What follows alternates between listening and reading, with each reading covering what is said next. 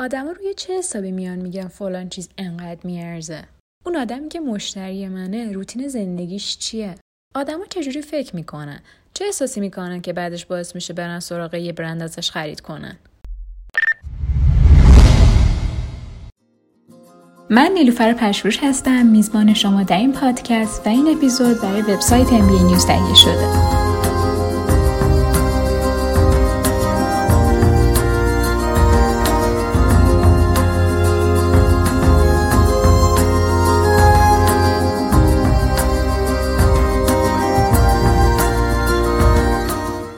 اپیزود هم قرار راجع به روانشناسی مصرف کننده صحبت بکنیم. توی اپیزود قبلی نه قبلیش اومدیم راجع به اینکه کجاها میشه از روانشناسی مصرف کننده توی business و marketing استفاده کرد صحبت کردیم. و این موارد اومدیم به پنج تا مورد کلی تقسیمش کردیم و قرار شد که هر کدوم از این موارد توضیح بدیم. مورد اول رو که در مورد فهمیدن نیازهای اساسی آدما که به دنبالش رفتارشون در واقع رفتار مصرف کننده رو شکل میده صحبت کردیم و در ادامهش هم یه دونه کیس استادی رو با همدیگه تحلیلش کردیم. و اما الان می‌خوایم سراغ اون چهار تا مورد دیگه. روانشناسی مصرف کننده میاد ریشه این داستان رو در میاره که چه جوری مصرف کننده میاد روی کالا و خدمات های مختلف ارزش گذاری می‌کنه. خب بر اساس روانشناسی مصرف کننده ها میان به سه تا روش کلی میان میگن که این کالا یا این خدمات انقدر میارزه ارزشش انقدره. مورد اول کارایی. یعنی اینکه اون کالا به چه دردشون می‌خوره؟ مثلا اینکه با یه کالا می‌تونن با آدما در ارتباط باشن یا با یه کالای دیگه می‌تونن کف آشپزخونهشون رو تمیز بکنن. پس معیار اول شد کارایی. معیار دوم تجربه. یعنی اینکه وقتی که از اون کالا استفاده می‌کنن تجربه شخصیشون چیه؟ چه احساسی بهشون میده وقتی که از اون محصول دارن استفاده می‌کنن؟ باعث میشه که مثلا انگیزه بهشون بده حوصلهشون سر بره سرگرمشون می‌کنه آرومشون می‌کنه. و به طور کلی مسئله احساس توی این تجربه خیلی بولد هستش. اینکه اون محصول چه احساسی به آدما میده؟ معیار سوم نماد. نماد اینجا یعنی این که وقتی که من دارم از اون کالا استفاده می‌کنم این داره چه چیزی از شخصیت منو به آدم هایی که بیرون دارن منو می‌بینن نشون میده. منی که دارم گوشی اپل استفاده می‌کنم یکی از بیرون منو می‌بینه چه فکر راجع به من می‌کنه؟ مثلا میگه چقدر این آدم بحالیه چقدر مثلا آدم پولداریه چی میگه راجع به من؟ پس مصرف کننده بر اساس این ستا معیار میاد ارزش می‌ذاره روی کالای خدمات برند یا یه business. حالا یه سوالی که اینجا وجود داره اینه که از بین این ستا معیار کدوم از همه مهمتره؟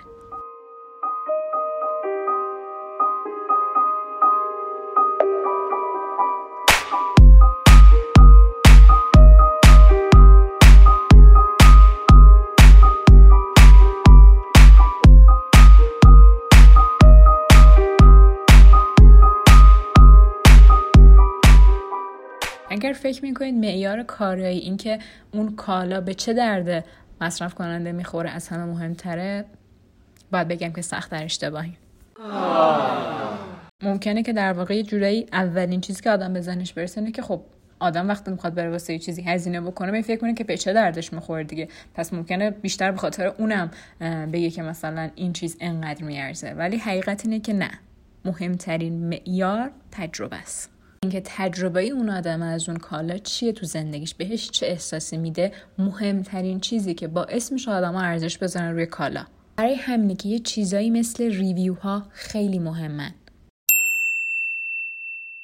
این ریویو ها یعنی مثلا اون تجربه که آدما از مصرف کردن یه کالا دارن و میان تو سایت های خریدای آنلاین می نویسن بقیه وقتی می‌خوان میان اون کالا رو بخرن قبلش میان اون review های آدما رو می‌خونن با توجه به اونها یه ویو کلی راجبش میاد دستشون. یا مثلا سایت مثل بوکینگ یا فورسکوئر همین کارو می‌کنن. تو قسمت review های بوکینگ شما وقتی می‌خواین یه هتل رو بگیرین اونجا میرین قبلش نگاه می‌کنین بقیه راجع به این هتل چی گفتن؟ چطور بوده؟ صبحونهش چطور بوده؟ اتاقش چطور بوده؟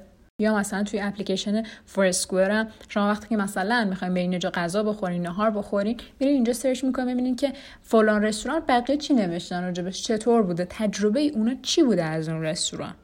و یا باز همین چیزی که توی یوتیوب خیلی ترنده اینه که آدما میان ویدیو می‌گیرن و تو ویدیو توضیح میدن که من این کیف رو خریدم من فلان چیز استفاده کردم تجربه من این بوده. و برای همینی که تجربه آدم ها خیلی مهمه برای اینکه بگن یک کالا چقدر میارزه. اما فقط بحث به ریویو ها ختم نمیشه. کاری که بلاگرها می‌کنن میان تجربه ای که از مصرف یک کالای خدماتی داشتن با شما share می‌کنن که حالا به دنبالش تبلیغی برای اون برند باشه. و البته قدرت تاثیرگذاری اون تجربه بلاگره خیلی قوی تر از اون review هایی که آدم ها توی وبسایت های مختلف می نویسن چون اون بلاگره به یک step ی رسیده که می‌تونه روی مخاطب خودش تاثیر بذاره و آدم ها حرف اون رو قبول می‌کنن و متقاعد میشن که برن اون چیز رو بخرن. اما اگر هنوز قانع نشدین که معیار تجربه از معیار کارایی خیلی مهمتره اجازه بدین یه چیز دیگه بگم. یه چیزی که وجود داره اینه که توی دنیای امروز کارایی یک کالای خدمات به طور کلی استاندارد شده. یعنی از یه ماشین شما توقع دارین که شما رو از مسیر A به مسیر B برسونه. این کارایی اون ماشین قراره این کار رو برای ما انجام بده. اما یه ماشینی مثل پراید آیا همون تجربه رو به شما میده که ماشین مثلا پرش میده؟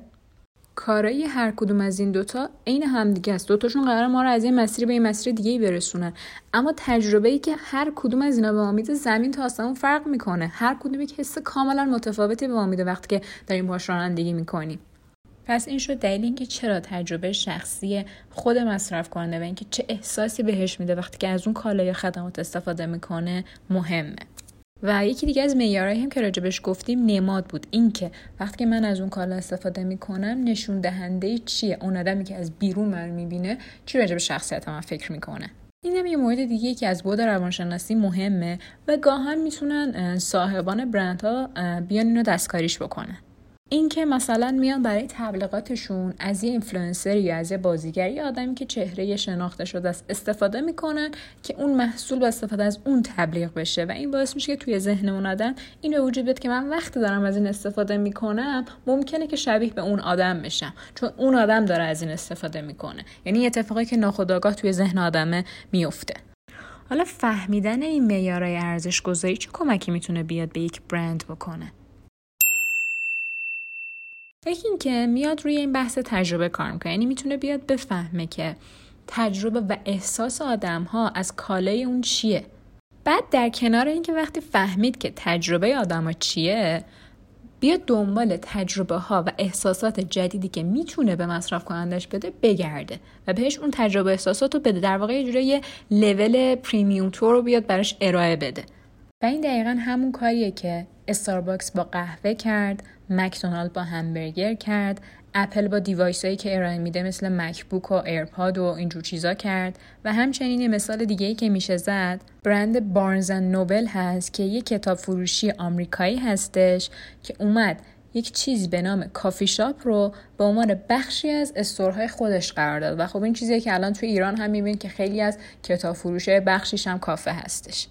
اینا میشه نمونه های از درست کردن تجربه های جدید برای مصرف کننده.